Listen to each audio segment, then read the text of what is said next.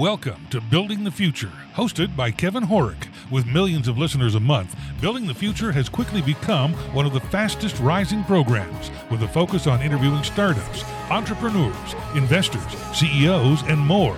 The radio and TV show airs in 15 markets across the globe, including Silicon Valley.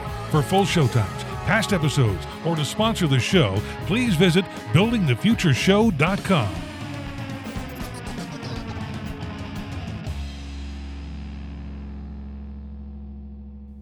Welcome back to the show. Today we have Jeetu Patel. He's the Chief Product Officer and Chief Strategy Officer at Box. Jeetu, welcome to the show. Kevin, thank you for having me. How are you? I- am very well. Yourself? I'm doing pretty well. That's great. So, Thanksgiving week, so um, we are excited about uh, taking some time off and with the family. So that's great, and and I'm really excited to have you on the show. I, I think what you guys are doing at Box is really innovative, and you guys have been around for so long, especially as a startup, that I'm really kind of fascinated to dive a little bit deeper into that later on in the show. But maybe before we get into that, let's get to know you a little bit better and start off with where you grew up. Sure.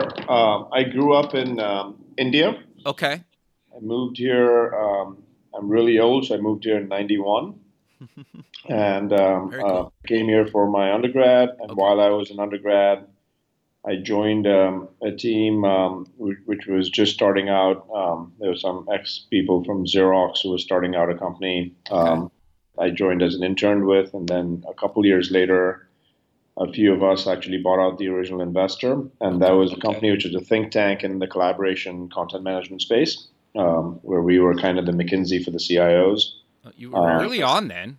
Yeah, we, yeah, it was a you know research-based company. Eventually, Forrester Research invested in it. I ran that business. Uh, I co-ran it with my business partner there for about 17 years, and then wow. um, decided to move to the Valley. So I've had the exact opposite uh, route, where I started really small. Then from there, I went to a really large company okay. called EMC. Okay, sure.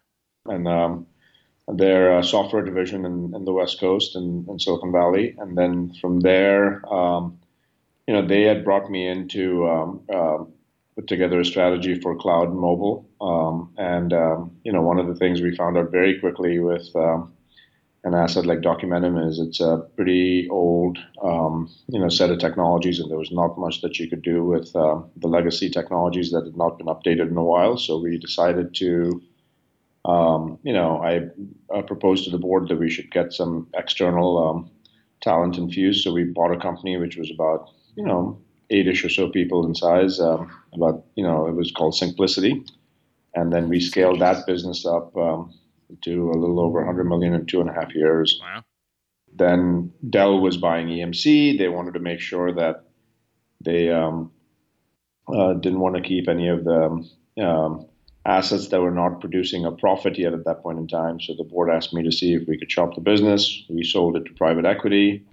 And then, um, you know, at the time, I, I had known Aaron for a while. We had done some partnering work together uh, while I was at EMC. And then he said, how, how about you come here and incubate a second act for us? Because Box at the time was a little over 200 million in size. Wow.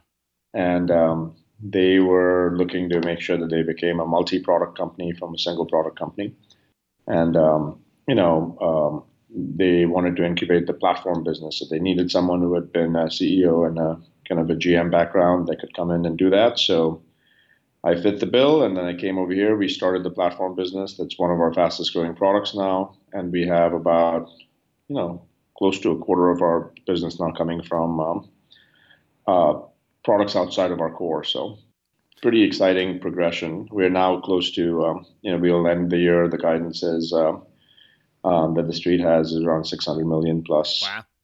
That's kind of uh, uh, that's the journey in uh, in a quick nutshell. No, that's that's actually really quite fascinating to me. So, for people that maybe haven't heard of Box, what exactly is the core of what you guys do, and then what's this platform version that you you keep mentioning? Yeah, so the, what we do is essentially our mission is to fundamentally change the way that people and organizations work. Sure. You know, we think of ourselves as defining the future of work, how people work with content, how they actually share and collaborate with content both inside and outside the organization? Uh, how are they going to secure content, make it make sure that it's compliant? Um, um, you know, and um, um, and the category that we play in is what we call cloud content management, which is essentially uh, the ability to manage, secure, collaborate um, with your content, and make sure that you can automate um, you know business processes for companies as well. So the problems that we solve are very distinctly three problems. The first problem that we solve is we help organizations uh, create a digital workplace where their employees um, and uh, you know internally can have a set of tools that can that can allow them to be work more productively with each other um, and use content in a more effective way. So that's the first problem, which is you know how do we help organizations get to be a better digital workplace? And um, uh, the second problem that we have then is it's not. And by the way, the first problem on the digital workplace, it used to be that you know the only people that cared about that was the CIO, but now what you're starting to see is, in fact, um, you know, people in HR really care about it as well because there's a direct correlation between your IT stack and the culture that you create in your company. Sure. If you have a modern stack, you're going to essentially be able to uh, make sure that you have a culture that's more transparent and more collaborative and more open and more, you know, kind of more effective in uh, sharing information rather than hoarding information, so on and so forth. So there's a lot of ripple effects to how your business operates if you actually have the right technology stack that you can get people productive with. So that's the first problem that we solve is digital workplace.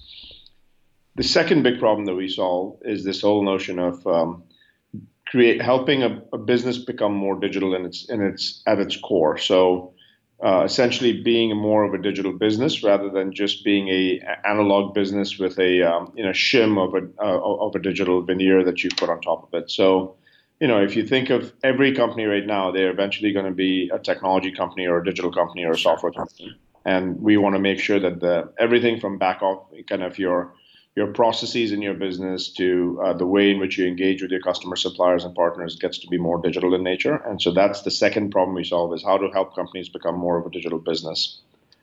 And then the third problem that we solve is you know what specifically do we need to do to make sure that we can have the right level of security data protection compliance privacy of your data? Because you know we are in the business of protecting and managing our customers' most precious, you know, one, one of the, their, their most precious assets, which is their information and their intellectual property. So, how do we make sure that we secure that more? So, those are the three core problems that we um, tend to solve. And then to answer your question on, you know, what is when we refer to core versus platform, what's the difference? Well, core is we have a set of um, applications that we had built for digital workplace, and that's what we think of as our first, you know, kind of our core business that we had. And then very quickly we realized after not very quickly but about eight nine years into the business we realized that hey customers are not just looking to go out and use applications that we've provided for them but they would like to white label box into custom applications that they also end up building. Interesting. So what we have is a set of apis where every single capability we have in our product is also exposed as a set of restful services. So you can embed that into um, a um, an application that you might have built. So if you built a customer portal or some kind of investor advisor website and you wanted to make sure that you had a secure document vault, so you don't have to rethink how encryption was created and how collaboration occurred, you can just use our APIs and not have to rebuild everything by itself. Which is actually really complex. If if you had to build that yourself, you would need many if not maybe a dozen or more people just to maintain that part of something internal that you're building, right? And being able to leverage the technology that you guys have built basically is astronomically cheaper to just use you guys. Is that fair to say? That's actually really fair. The, the, the, if you think about this from a very, you know, kind of simplistic perspective, what might be someone's core is not necessarily like, you know, con- managing content and creating a system for managing content, that's our core business. Sure. But that's not necessarily Nike's core business yeah, or Coca-Cola's core business or GE's core business. They just need those components because it's essential to their business, but it's not their core. So if we can make sure that, you know, the example I give to people is imagine if you wanted HD, you know, Netflix style HD, um, um, HD video quality kind of, you know, uh, streaming in, in your in your app that you were building. Um, you shouldn't have to hire 400 engineers like Netflix does for that particular area. You should just be able to make, you know, a few API calls in the Box and actually get that, uh, um, you know, kind of um, um, viewer uh, with streaming video um, and instant transcoding just kind of put into your, your, your your core application. And so that that's one way that what if if the entire world operated that way, that they only built what was their core and they utilized the ecosystem for things that were not core but essential, what you start to see is the innovation velocity um, grows at a very very exponential rate when that happens. So. Um, you know, I think in the world we live in right now, where your half life of companies is shrinking, the amount of time it takes for you know building um, applications has gone down from you know 18 to 24 months in you know a decade ago to now in three months you can actually build an application. Yeah. And if you look at a company like uber or lyft any of these like they didn't build everything from the ground up. They actually used a bunch of these microservices assembled them together and said i don't need to build a payment system. I'm going to use stripe. I don't need to build a um, um, a messaging system or communications platform. I'm going to use Twilio, uh, uh, you know, and they, they you have these microservices they pull together so that the application, what they do then is unmistakably curate a great experience for their customer, but everything so that they can change transportation. But then everything else is something that they've actually used a core set of platform providers to stitch together. And we are one of those platform providers for managing content. Interesting. Okay. So you guys have been around a really, really long time and you have some huge companies using your products and services. How do you guys decide what features to add, who to collaborate with? How do you guys basically make sure you're current while kind of keeping the stuff that people have been using for years still relevant and and not break it because that's really really challenging when you have when you've been around for so long. Do you agree with that or, or what are your thoughts on that? Yes i mean the way we think about it is we uh, we've been around for about 13 years. Sure. And you know uh, we're about like i said about 600 million or so in revenues but we've got sure. 90000 customers. Wow. what's remarkable about our company is you've got one product that is purchased by a three-man outfit or a three-person outfit right? Uh, mm-hmm. and then you've got that same product that is also purchased by companies like GE and Coca-Cola and Pfizer and you know AstraZeneca and Eli Lilly and Procter and Gamble and and the list goes on and on. And uh, we've got 69% of the Fortune 500 that are customers of ours. Wow, that's huge. Yeah. So what what ends up happening? It's a it's a really interesting product challenge because when you have a single product that spans multiple segments of the market from uh, the small the soho to the small, to the SMB market, to the mid market, to the um, lower end of the enterprise, to upper end of the enterprise, to the the big behemoth kind of you know um, global 2,000 companies. Um, you have to make sure that you're being very careful on the decisions you make on not just what you build, mm-hmm. but what you choose not to build. Yeah, interesting. You know, um, the simplicity with which you can't sacrifice simplicity when you have an extremely horizontal product that you're building for the masses. Um, you know and so that's the thing that we spend a lot of time on is you know what are the things that are going to make a lot of sense for us to build that are going to really help have a vastly horizontal uh, reach for the market where we're not building things that are kind of uh, niche capabilities for one or two customers here or there. We're building things that are going to be used by 90,000 customers and 60 million users right. on an ongoing basis interesting because that's got to be hard sometimes right? Like when you have a big co- corporation come to you and say we'll give you x amount of dollars to make this happen sometimes that's really hard to turn down if that's like that niche kind of feature right? Or or do you guys do that sometimes? No we actually try to make sure that we have a very systematic way that we take input from the market. Um, and you know there are times we do a better job than others and there's of course room for improvement as we go through it but um, the the thing that you have to do is you, what you can't do is stop listening to the to your customers, whether they're small or large. Uh, customers give you a lot of insight, but the thing that's important is what you listen to your customers for. One of the things that we are very maniacal of is making sure that we really fixate on the problems that we want to solve. Right? And so uh, the most important thing is picking the right problems to solve. Because once you pick the right problem to solve, uh, don't you know, we always tell our, our, our, product leaders don't get too attached to the solution, get attached to the problem. Because okay. your solutions will have a shorter shelf life than what the problem will have, and you'll continue to keep solving the problem in a better and better way with different solutions. So focus on the problem because once you've picked, you know, and we also have another kind of uh, key philosophy, which is the quality of the problem that you pick to solve is actually directly proportionate to the success of the outcome. Interesting. Um, which is very counterintuitive to understand because what it means is the harder the problem, the higher likelihood that you will succeed, which makes you know no sense when you first initially think of it.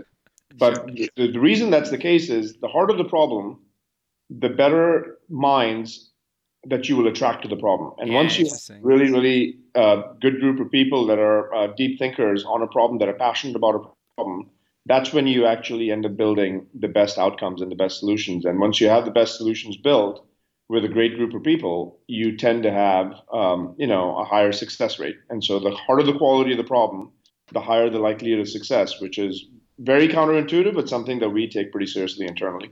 Interesting. So, how many people do you necessarily throw at some of these problems? You, you mentioned to me kind of before uh, we started recording that you like to use kind of small teams and, and iterate fast. But how do you guys actually pick that small team and, and how do you get them to actually iterate fast on some of these really challenging problems?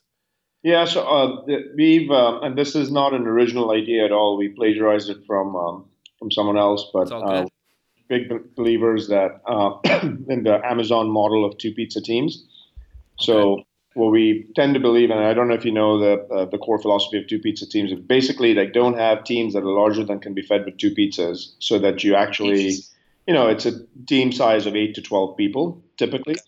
And what you try to do there is keep the team small enough so that everyone actually knows each other well and can really work on execution rather than if you have a 40, 50 person team, what ends up happening is most of the time is spent in just coordinating and getting everyone on the same page. Right you know, you have these small teams that are very kind of uh, agile. And, uh, you know, uh, what we then do is once we have those teams, we have a very distinct kind of set of roles that comprise of a team. So we have this, um, as, um, you know, kind of um, a, a, configuration that we call PEAPOD. And uh, the configuration essentially is uh, PEAPOD, which is spelled P E A P O D. Each one of the letters actually um, uh, relates to a role. So the first P is for product management, the E is for engineering, uh, A is for analytics, second P is for program management, O is for online growth and um, you know kind of growth marketing kind of uh, you know pieces, and then um, D is for design. And those six roles in varying numbers of people within each one of the roles actually comprise a pod. And we typically have a pod per problem that we're trying to solve. So there is a pod at Box for governance, and there's a pod, pod for security, and there's a pod for um, notifications, and there's a pod like there's different kind of areas that you'll have a pod or a team that's focused on. And then we are primarily focusing on making sure that that pod is well equipped with a problem space and own their own local mission. And that local mission should ladder up to the corporate mission that we have. And so, and then they have a key set of metrics that they drive for that specific, um, you know, kind of pod. And what that allows us to do is have everyone feel like they're they're controlling their own destiny. Uh, they're almost running a startup within a large company, and you can keep, you know, uh, the team very agile. And as the company grows, you don't grow the size of the team. You just create many, many more pods. Interesting and and that actually keeps the agility going. So while, while we are 13 years old, we operate like a startup, and that's the reason we've been able to do that is this philosophy. Interesting. So do you ever mix up the pods then, or do people usually stick in their pod problem to problem? Well, so the pods have a lot of dependency with one another. Right. For example, um, you know, you might have a um, web app team. The web app team is the one that actually defines what the interaction model is going to be for a web application, but there might be a bunch of other teams that are actually looking to um, you know manifest the capability in the web app and there's a dependency between those two teams so we, we, we have a pretty elaborate process on how we manage dependencies across different teams but you know, so the pods have a lot of. We are in a very interdependent world, but there is a very clear local mission and an owner for a particular feature or capability, um, so that they can actually drive um, through, and then those dependencies need to get managed. And part of the job of that um, of that um, of that pod is to make sure that they can drive through the dependencies across the different orgs that you might have. Interesting. Okay. No, that makes some sense. So I- I'm curious though. You give. I'm in a pod and I'm working on a solution and it's ready for for testing and maybe some alpha or some beta testing. How do you guys actually go about testing it and making sure it's ready to roll out to the real world and real customers?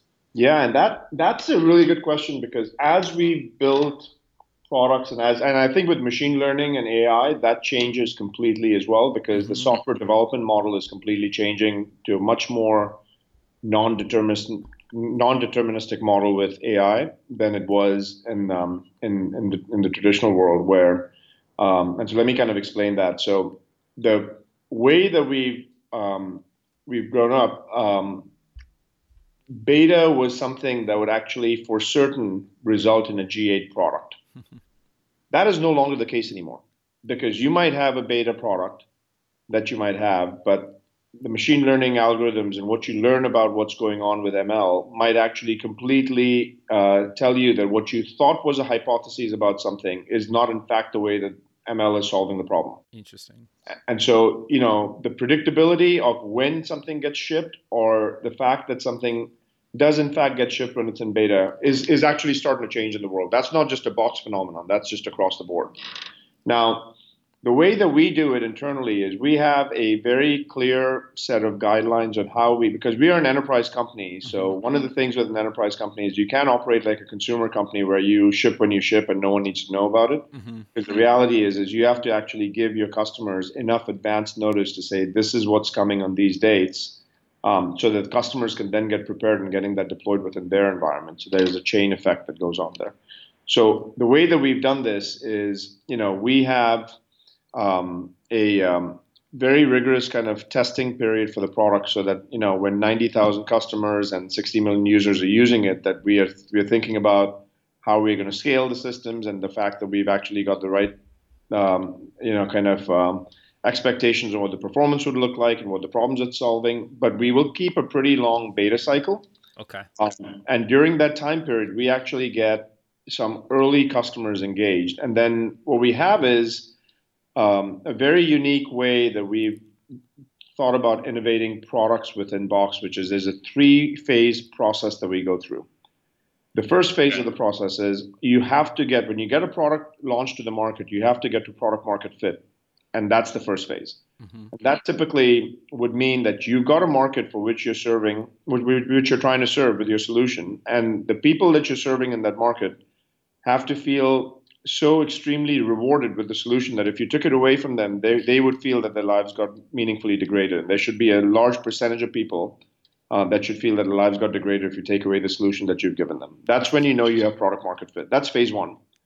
Once you've got product market fit, phase two is how do you make sure that you create a um, um, you know repeatable selling motion and that repeatable selling motion essentially says um, i'm going to uh, essentially have a way that i can sell the same thing over and over again rather than going out and customizing something different for every single customer because that doesn't create a level of scale No, but that's also really hard to do as well. Really.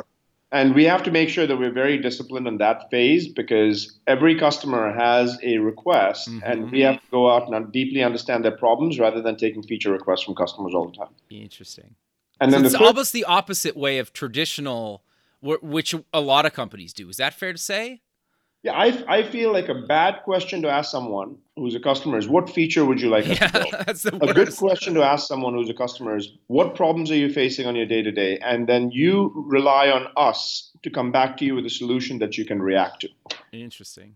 you know and then the third phase once you've actually gotten to a repeatable selling motion and you've identified you've, you've got a you built a product that has product market fit you've got a repeatable selling motion number three is now you uh, you focus on scaling that thing but don't prematurely try to scale. Start with things that don't scale so that you can eventually sustainably scale. And you know, on that dimension, it's very important that that gets internalized with people. So, for example, one of the things we do is when we have a new product that we launch, we have this uh, program that we call the F10 program, the flagship 10 program. Okay. Where we try to get at least 10 customers that become huge champions of our product with white glove treatment. And the reason, when I mean white glove treatment, I mean if an engineer or product manager has to fly out to a customer to sit down and help them configure the system, we will do that in the early days of the product because if you can't get the customer to see value in your product when you give them white glove treatment, mm-hmm. For certain at scale, you'll never be able to do that. If even with white glove treatment, they don't see the value. So you have to make sure that you get them to see the value first and then start figuring out how you're going to scale it and automate things. Interesting. Is this helpful to go through for you? No, I love it. I, I think this is this is actually really quite fascinating because I think a lot of companies don't do this process, right? They quickly try to mash out as many features and integrations as possible. They half bake testing at best, and then they just roll it out, right? And then they wait for the backlash or hope there's no backlash. But you know, I, think how you guys do it, especially with these big customers, entire businesses are dependent on your software. And if you push something that's broken or buggy or doesn't work or breaks their current workflow, they might be down for hours or days. And you can't let that happen because if you do let that happen, they'll go somewhere else. Fair to say? That is actually it's it's really interesting because we are in what we call an indirect business. That means okay. that we don't necessarily ourselves we aren't in the business of saving lives. But right. you know what? The companies that use us actually use us for remote surgeries and they actually save lives. Or interesting. The Metropolitan Police uses us to do, do crime prevention on the streets. And if we go down, then they can't do that. And yeah. so there's there's essentially a, um, a nuance to the indirect business, which is you might not necessarily know what mission, mission critical process every customer is using, but when you're a mission critical business, downtime is really, really bad. And so it's actually one of the most kind of um, implicit privileges to have to when customers start complaining if your system goes down for one minute, mm-hmm. you know you've done something right because they can't live without your system being up. And that is actually that you know that you've solved a problem that's important enough at that point. And so that's an area that we really try to focus on is be mission critical, think mission critically, but make sure that you're getting feedback from customers in a way that doesn't um, that doesn't misdirect the product where you're not building a scalable product. You're building a product that's a massively horizontal product for a for, for the mass market, and you're trying to do that in a way that actually gets people uh, to feel delighted when they use the use your experience. And so that's what we try to keep doing better at. No, that makes a lot of sense, and that's actually quite fascinating. But you guys partner with a bunch of other companies and, and do a bunch of integrations. How do you decide who to partner with and, and maybe give us some good examples of, of how you guys have partnered with companies uh, currently? Yeah, so we, um, I think this is a property of the new world that we live in, which is mm-hmm. uh, which is basically that you will uh, partner with your largest competitors. And sure think from the customer experience first and then move backwards, you've just lost the plot, you know, somewhere along the long, uh, uh, along the way. And so, what we do is we think about this from the standpoint of, uh, and I, I, think it actually goes very implicitly. I, I feel like partnering is such a core value because it actually shows a company's arrogance in a very implicit way. If you don't believe in partnering, you are arrogant enough to think that all problems in that domain will be solved by you and that you believe in your own power greater than the collective power of innovation of the ecosystem. And that's just simply not true. So the reality is is if you actually partner really well um, you will effectively what you're saying is is we're never arrogant enough to think that we will be better off than the collective ecosystem but we will make sure that we contribute to the ecosystem and making sure that each one of us can do what we do best so that the customer can do what they do best. Right? And um, sorry no i was just going to say yeah because at the end of the day the customer well n- not every customer but a lot of customers in, in some cases don't really care what company's providing them the service. They just want that service and they want that service to work and they want it to integrate with all their other services that they use. Is that exactly. a very simplified version of it? But that's basically what you're saying, correct? That's basically what, and, and the way that we do it. So I'll give you a couple examples. Okay. Our biggest competitors in our business is Microsoft. Okay. And why is that? Because Microsoft has been in this market for a while. They've got a couple competing products, and you know, um, we believe uh, respectfully that our products might be better than theirs in areas like OneDrive and SharePoint. But mm-hmm. uh, across the board, they compete with us in that dimension. But that that is about two percent of where we compete with them. Uh-huh. Ninety-eight percent is all the different technologies that Microsoft provides that we want to make sure that we plug into so that we can add value to our customers. So if customers are using Office, Word, Excel, PowerPoint, what have you, and they want to actually use Box as the system of record, they should be able to do that seamlessly from either of our products. Um, if, if a customer then wants to also use Google, um, we should integrate with Google just as well we do with Microsoft. And if the customer wants to use Apple and Apple products like iWork, we should be able to integrate with Apple. So the, the whole notion of neutrality um, and a business model that actually promotes a level of partner integration and dependence on partners is something that's central to our core value and ethos. Interesting. But you then, know, how do you make sure, because you have tons of partners and, and integrations, how do you make sure that you're keeping those integrations and partnerships actually working for your customers? Yeah, so this is a strategic uh, decision that we had to make pretty early on in our business, which is one, you have to open up your APIs so that there is at scale people are able to go out and use um, um, use your product and integrate with your product. So we opened up our APIs back in 2008. And we have over 1,400 integrations now. Wow. Our, right. That's a lot. That, that was a lot, and that was a strategic decision that we made back in 2008. And then the second thing that we have to do is make sure that there's a level of investment that is made for even some of the so that's the 1400 kind of the long tail of all the partner ecosystem that's out there. Then we take the ones that are the most used by customers, whether it be Office or Google or Apple or Salesforce or ServiceNow or NetSuite or um, you know, uh, and, and, and, and, and about uh, a few dozen um, you know, others. And we make sure that we actually work very closely with their product teams and our product teams, interlocking with each other, saying what would be the right experience for the customer when the customer is in Box and they want to go out and open up a document in Microsoft Word, how, what would the best experience be that takes out all the friction? When the customer is in Box and they want to go do something with G Sheet or with Apple Keynote uh, or with Slack or Facebook at Workplace, how should that experience look? And we should work with those product teams bi-directionally in making sure that our product experience calling out theirs and their product experience calling out content from our, our um, our um, system is completely seamlessly done. And if we can make that happen and keep the customer first, then all of us win. And this is where we get a lot of input from customers. So we typically tend to look at customers where we will have a lot of advisory boards that give us input. So there's a CIO advisory board, a product advisory board, but these customers are kind of some of our leading edge customers who are ahead of the game. And they tend to give us a lot of feedback saying, these are all the systems and this is my tech stack and these are the systems we're using and then we take that signal from them and then go and make sure that we form partnerships with um, with the players in the market so that the entire SaaS ecosystem almost works as a single uh, um, you know kind of system in harmony even though there are multiple providers for that system. No, that makes a lot of sense. So I'm curious though because you guys will spend a tremendous amount of effort making sure your software works cross-platform, cross-device.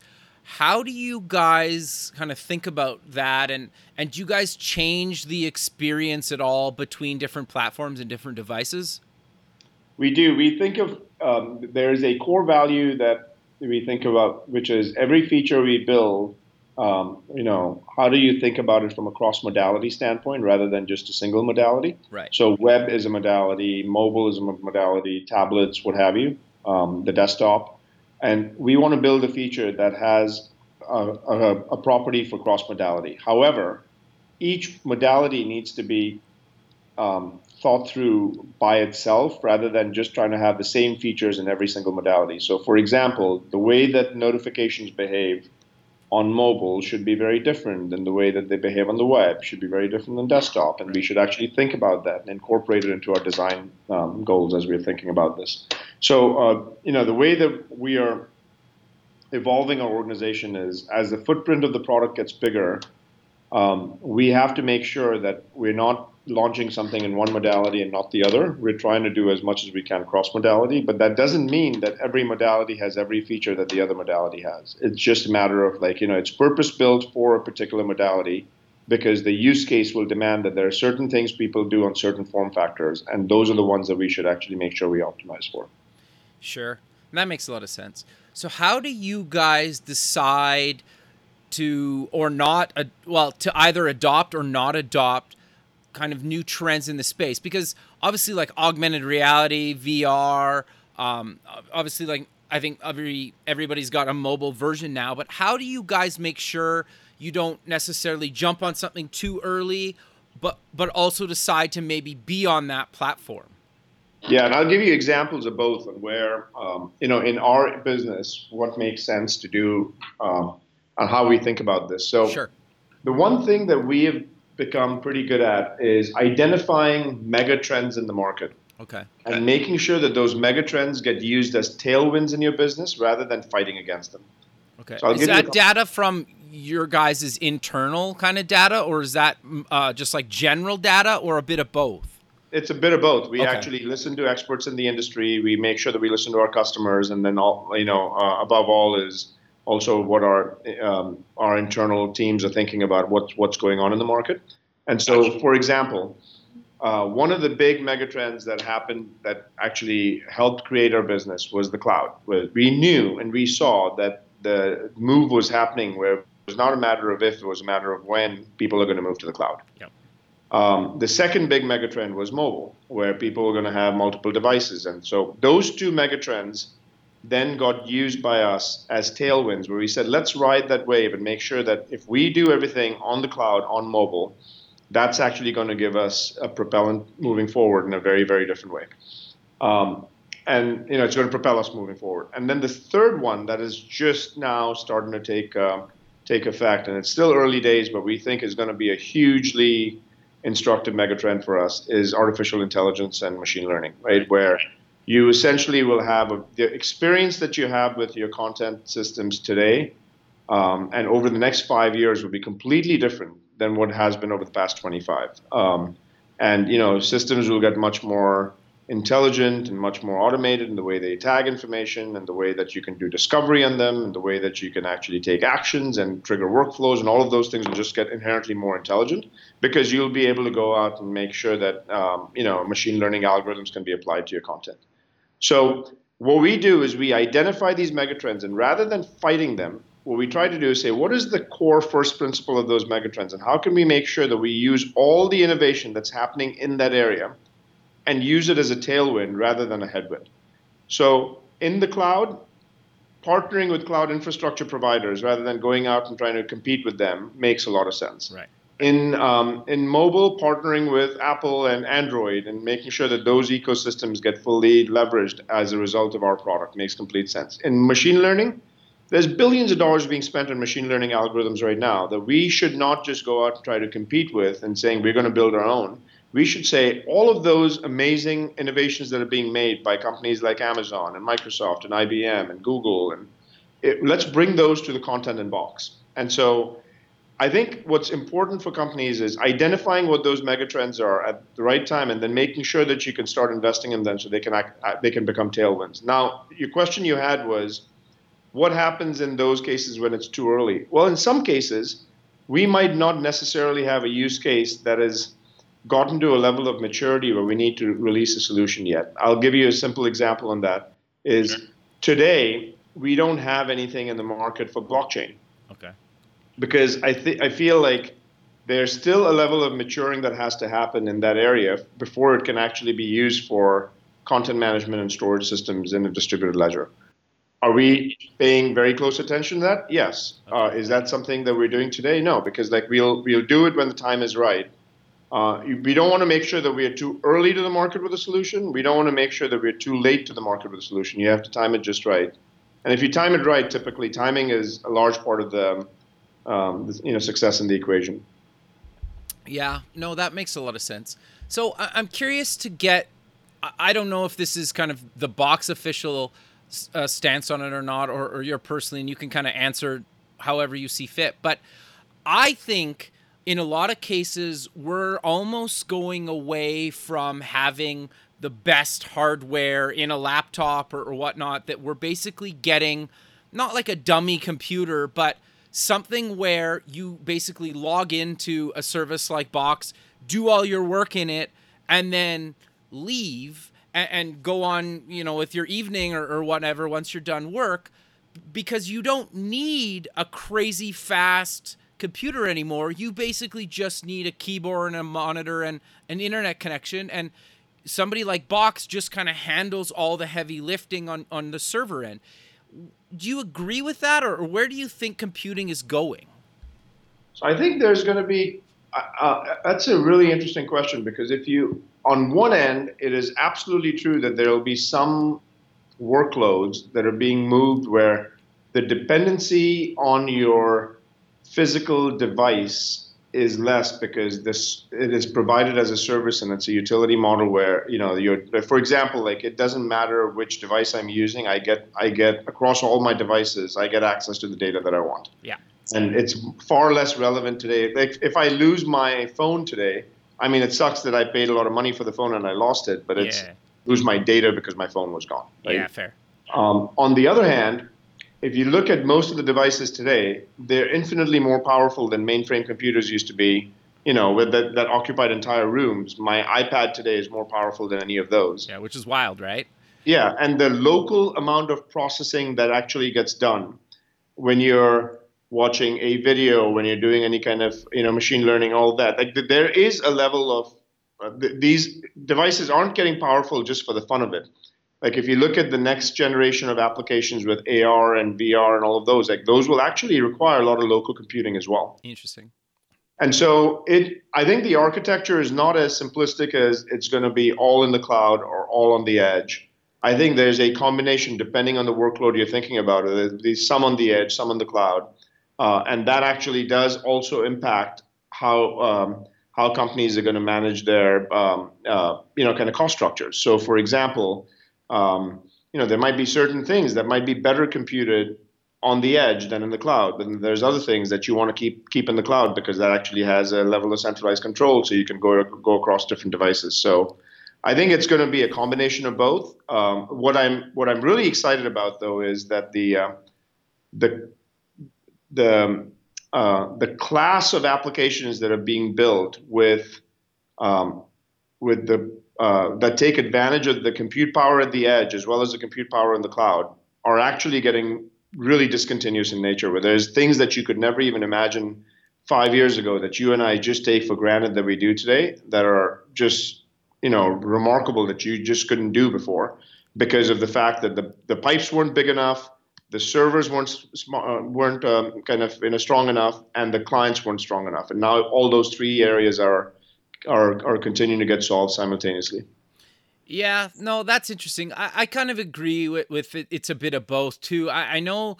I, I guess what what got me really kind of fascinated about it is, are you familiar with like Google's Project Stream? They just did it with beta, and they did it with uh, the Assassin's Creed Odyssey, and you can basically play a full game on on a crappy old Chromebook, right? For example, because everything's handled streaming, and you basically just remote log in, right? So it's interesting to see companies do that where something like that kind of video game needs such good hardware to run on but you could run it on a crappy old chromebook because i have a crappy old chromebook that I've tried it on and, and so it, it's interesting to see but I, I think to your point it really depends on the situation right? And certain things people don't want to run in the cloud or can't run in the cloud or enterprise doesn't want it to run in the cloud or maybe it does want it to run in the cloud. So i think a case by case thing is going to be really quite fascinating. It'll But- also depend on the geography because yeah fair. you go to the next billion people that might be in continents like Africa or some places where they don't have very rich processing power at the edge, it makes a lot of sense to have that um, that use case uh, be more concentrated in the cloud. In other more developed markets where privacy is a big, big deal, you might want to make sure that you actually have things that don't ever leave the edge and don't ever get to the server because that might actually compromise privacy. And so there's like a there's a whole spectrum of different use cases that um, that I, I, think will emerge where there'll be uh, you know there will be an intelligent and um, highly uh, you know uh, potent edge and there'll be an intelligent highly potent um, you know server um, and then every layer in the middle. Sure. So I want to touch on something related to security. How do you guys stay on top of it and make sure that everything you guys are building is secure? Because I think as more and more stuff gets moved to the cloud, the harder and harder security gets. Is that fair to say? It is, and I think it's it's something that if it's not a core value, you literally uh, if if security becomes an afterthought, you basically um, just can't do it effectively. So one of the things that we we are not confused about is security, data protection, governance, privacy. This is a this is what we call kind of um, the P0 activity, where if we don't have those things, we don't even have the right to have a conversation to serve a customer, let alone serving a customer. Interesting. And so what we do is we actually start with we have this kind of you know internal process that we have. Uh, enterprise grade is is kind of requirement zero. If you don't have that, then the rest of the stuff doesn't matter. And so, in, in the way in which we go out and invest in our products, in the way in which we make sure that we um, um, uh, um, assign resources, that is very uh, explicitly reflected. Um, once you have that, um, what, what you have to keep in mind is security that is complex for the user is actually just as harmful as no security at all because what people do is they do an end around. So not only do you have to have great security, you have to have great security that's frictionless for the user.